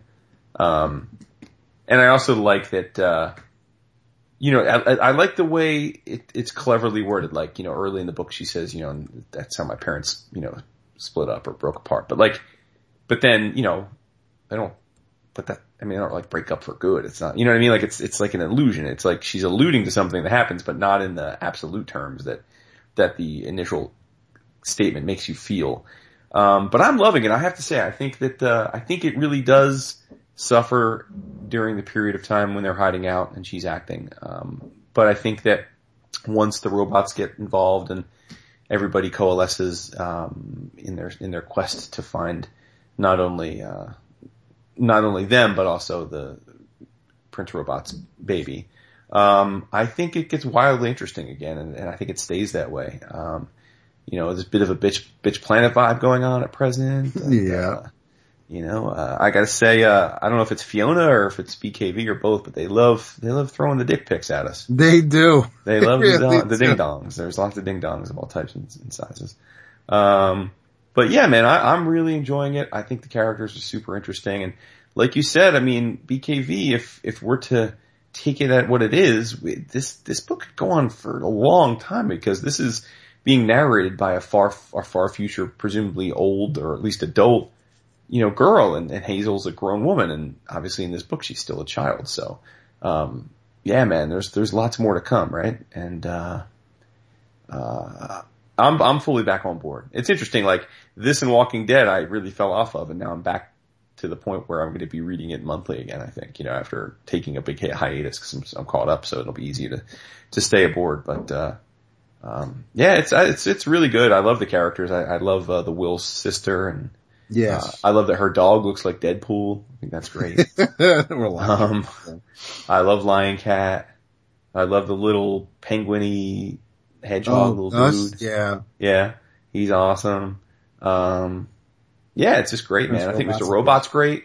Yeah. Prince Robot. Mr. Robot. Mr. Robot. Prince Robot's great.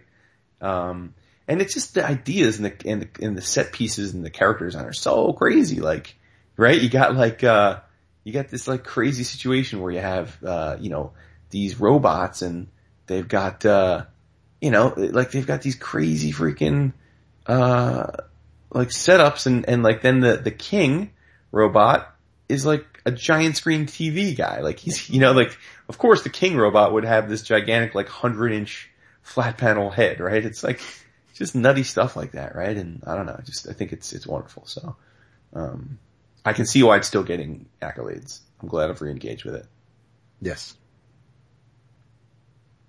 Nice. I don't know what to do. Vince is usually like ready to cut us off in mid-sentence. Say, I got something.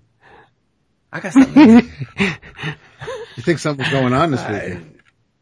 Yeah, that's the thing. Your pension. I, I don't have anything. Wow. I guess we should wrap up then. I read some Valiant. I read, um, See, that's a good way to turn Jason off. I, I read, I read, I'm out. See you guys. X-O Manowar, uh, 49 and 50. Oh man, I'm I'm just right behind you.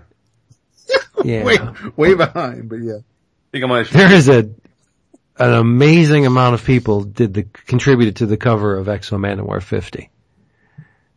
Um, I don't have it in front of me now, but I would suggest or s- assume that at least like 40, 50 people contributed to it. Um, Paul, um, Neal Adams, like there's a ton of people. And this is not fun or interesting radio because I'm not being specific, but it ended fairly well. I thought it was a cool ending.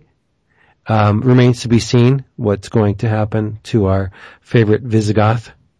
Um, he's not going away completely. It's X-O. Come on, right? But it, it was a cool ending. Other than that, I, I got nothing. We're, then. we're gonna be, we're gonna be incredibly busy, uh, starting tomorrow. We'll see each other. Uh, Dap, I'll see you. I guess around eight-ish or so. Yeah. Yeah, I think, um, I may, because I'm not going to, I, I'm, I don't have, I'm not working, so I, and I don't want to just get stuck in rush hour, so I mean, I'll probably, it, it's about a six or so, six and a half, almost seven hour drive for Mario. Um, if, if I time it right, maybe he and I will, will meet up and grab a bite so that we, we get to your house maybe a little before you get, you, you and Roland get there. Um, or we'll just hang out and wait for you guys to get there. Okay. I'll definitely be last. Yes. Uh, yes, yes, that is true. You will.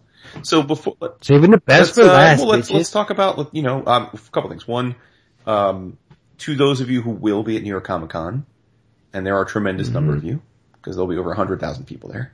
Um, if you know us, please say hello. Don't be shy. yes. Yeah. If you think it's us but you haven't met us, also don't uh, don't be embarrassed to say, "Hey, are you guys Vince B, Dap, and Wood?" Because chances are we are. Um, and uh, yeah, looking forward to seeing old friends, meeting new ones, and had some people ask us about like a EUC get together, and we don't have anything formally planned, and, and it's a little different. It's a little different than like other cons. Um, I think because it's New York City and it's the con is not near anything like directly, so you kind of got to like find a place that's going to. I don't know. It's hard. It's harder, I think, to plan to to plan a get together in New York. Right. Chicago, it's mad easy because you're right yeah. there. So we don't have anything formal. I mean, it's not to say that uh we won't put something together on Friday or Saturday Now night. this is, so you know, obviously possible, but we'll let you know. for anybody who is going to be there and wants to know what's, what's going on or wants to meet, even if it's not for us, but someone you want to see who else in the group is there, who's going there. Um, turn on your notifications on the 11 o'clock Facebook group page. So this way, anytime Android. somebody, um, posts in the group, you'll get notified. So you'll see what's going on. Um, I was thinking whether you do the hashtag in Facebook or on Twitter, um, NYCCEOC. This way it's, it's quick, easy. It doesn't take up a lot of characters and, and you can write more, tweet more than, than just, we don't need an 18 character hashtag is basically what I'm saying. So if you're looking for somebody in the group or you're trying to reach out to anybody in the group, keep that hashtag handy and, and have notifications set one, set for that one as well. Right. I think that's true. right, yeah. But what are you guys looking other than hanging out with each other? Uh, Mm-hmm. What are you looking forward to? Dealer's floor, buying some books. I, I, I do want to, There's no way we are going to be able to get up there. Well, if we are, you know, honestly, we should go Thursday. I mean, I know normally we would tell people to wait till Sunday to get the deals, but I, I think New York Comic Con that Right. we remember we went up there last year early Sunday, and it was it, it was like we were it was like in an action movie where you're running and the boulder's right about to crush you. We, we were going. we started in the corner, it was It- totally fine, right? Yeah. And then we got maybe what like two thirds of the way through, relatively unencumbered, but we could Like two hours later. Yeah. 'cause we yeah, but I'm saying we weren't really like we were ahead of the crowd for a good chunk of it, but then it, it subsumed us, and then that last third was almost Rough. impossible. Yeah. Yeah. yeah. My, my pen, my patience wears very Right. thin when I'm forced to be immobile and just stand in one, stand in one spot for like moving 15 with minutes. herd. Wait, wait a minute, wait a minute, I gotta take a picture of my cousin over here in this gigantic costume. Yeah, and it's like, stop. I just, I want to move. Let me move. So I don't like being in that situation. So chances of me uh, voluntarily uh, enduring that is are very slim. So yeah, I'm thinking Thursday. I like it. Yeah. All right, in your travels, Vince. Look at you. Oh, I don't even have it in your travels. What is Um, going on? I'm telling you, it's it's craziness. Who are you? In your travels, take a look at the books Valiant has uh, on offer because I got caught up on everything, and I don't want to get too in depth. But Bloodshot, Archer and Armstrong, X-O Manowar just ended. Rumor has it that Eternal Warrior is going to end. Uh, Britannia was great, but it's raw. A lot of sex, a lot of violence. It's, you didn't it's like the it? most unvaliant, valiant book I've ever tried to read. Oh, exactly. Yeah, yeah, yeah. Which is exactly. probably why there are, you know what, I'm, I'm fine when, when publishers, uh, you, you, Marvel starts and, and here's the Fantastic Four and Amazing Spider-Man and, and Uncanny X-Men and Avengers and, and there's, there's a similar style and a feel and, and then, oh, but then here's Man-Thing and, and it's a little, a little away from the center. And DC is like that as well. You know, you get Gene Colan drawing a book or, or and it's just, there's a different look and feel to the characters. But with Valiant, because it is, There's no house style. but there is a, they're all about the, the shared universe and, and everything is from everything, everything in this universe is connected with the geomancers and, and, and the Anni-Paddas. Mm-hmm. And, and so to have it all like this and, and you just, you, you know, up until Britannia, because Generation Zero is, is slightly different, but it still has that same feel because of Van Lente and, mm-hmm. but you, I go in reading a Valiant book knowing, pretty much knowing what to expect. I, I it, it's, mm-hmm. like I said, it's comfortable. I know I'm, I'm familiar with this universe. I'm familiar with these characters. I kind of know how they sound, how things are going to play out.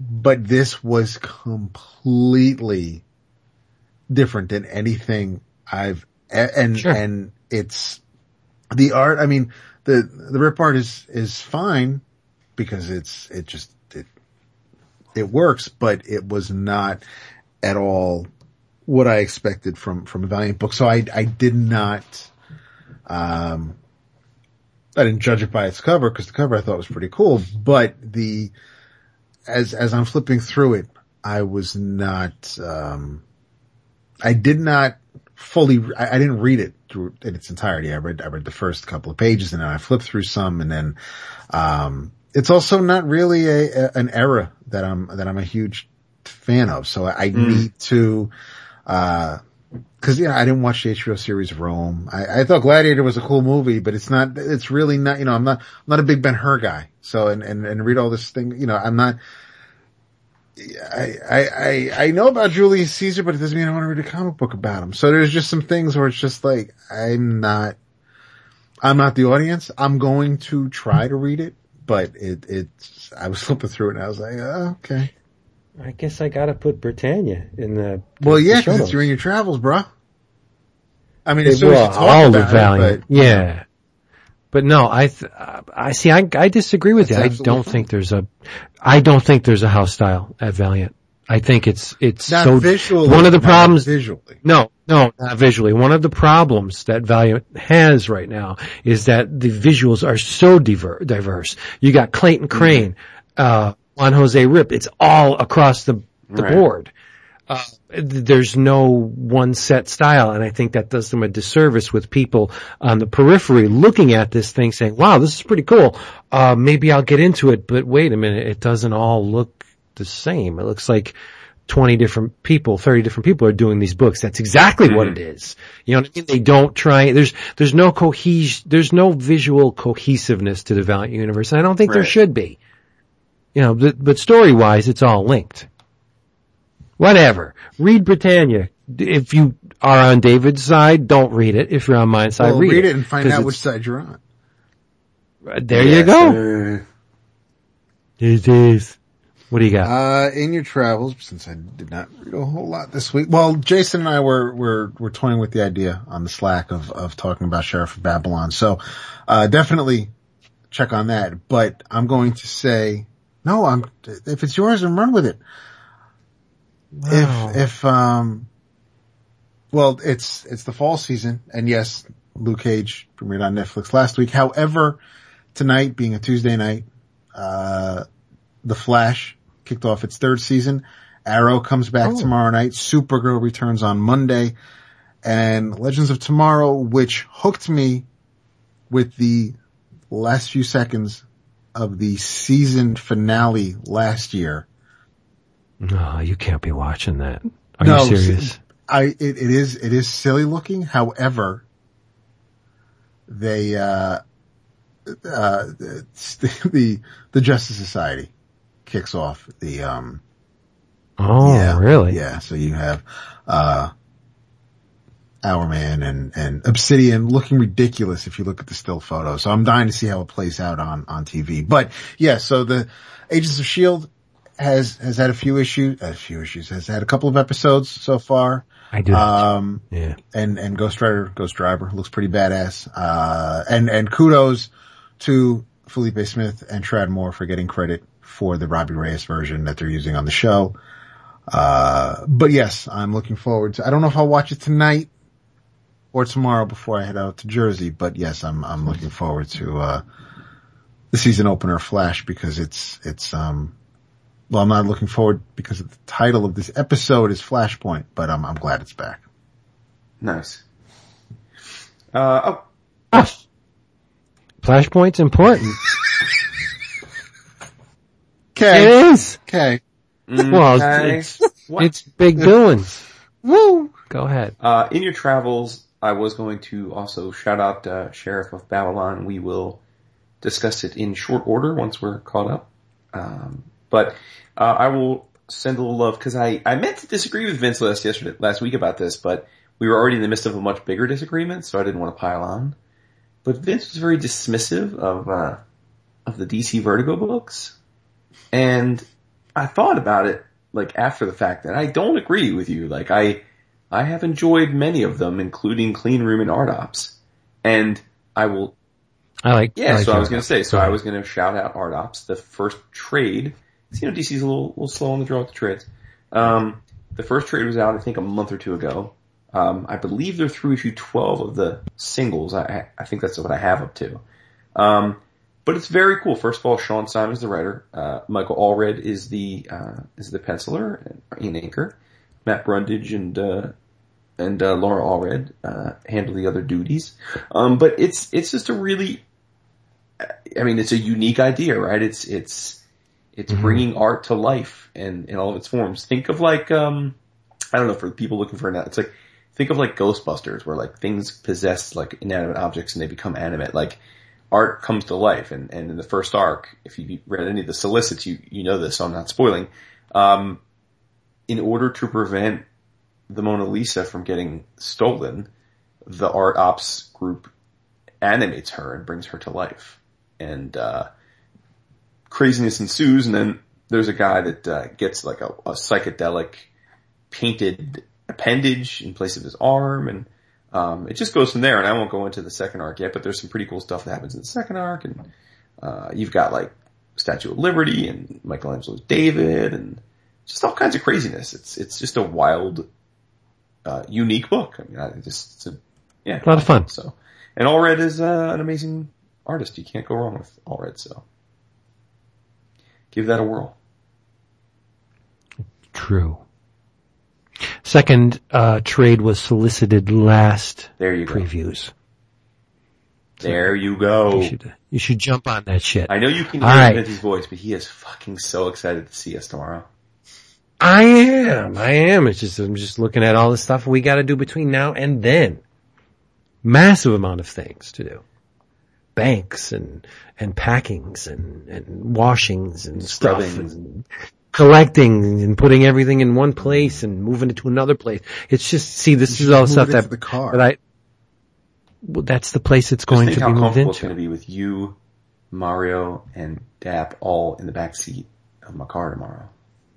That's or alright. Thursday morning. That's fine. With I don't care about nothing. maxed out and squishing your knees.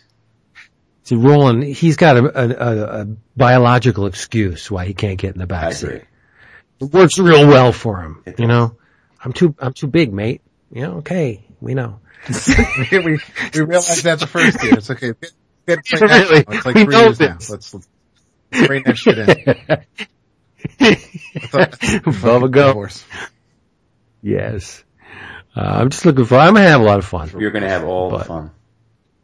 All the fun in the whole world. Please, what Jason said, if you see us, make sure we know that you're there. Say something. And you heard it here last week. Yeah. Vince claimed he will get uh, at least 50 introductions. That's what I said. That's what's gonna happen. Alright. Um, if you enjoyed any of this brouhaha, please leave us a review on iTunes or Yeah. similar uh, service because it's very we important. um, post a SoundCloud? uh, that would be Uh, David's yeah. answer. I don't think so. I I was listening know. to another podcast and they were talking about SoundCloud. I just, I didn't know if that was part of our Libsyn deal or not. Maybe we should do that. Uh, Can we do that? we can- I mean, we're on Google and everything else. I'll see if, um, I do have an account. I wonder if we have to create a, um, Yeah, I don't know. Like I said, I, I know that's your department, but I, I just uh, heard some, and I didn't know that it was a thing or not. But they were acting as if it was a pretty, an increasingly big thing. Versus, I mean, iTunes is still the king, but, but uh, something for us to look into. yes. True that. So please, iTunes review and as And always, tell a friend about us. yeah, it would be nice, right? You know, don't hoard us. Don't hoard us for yourselves.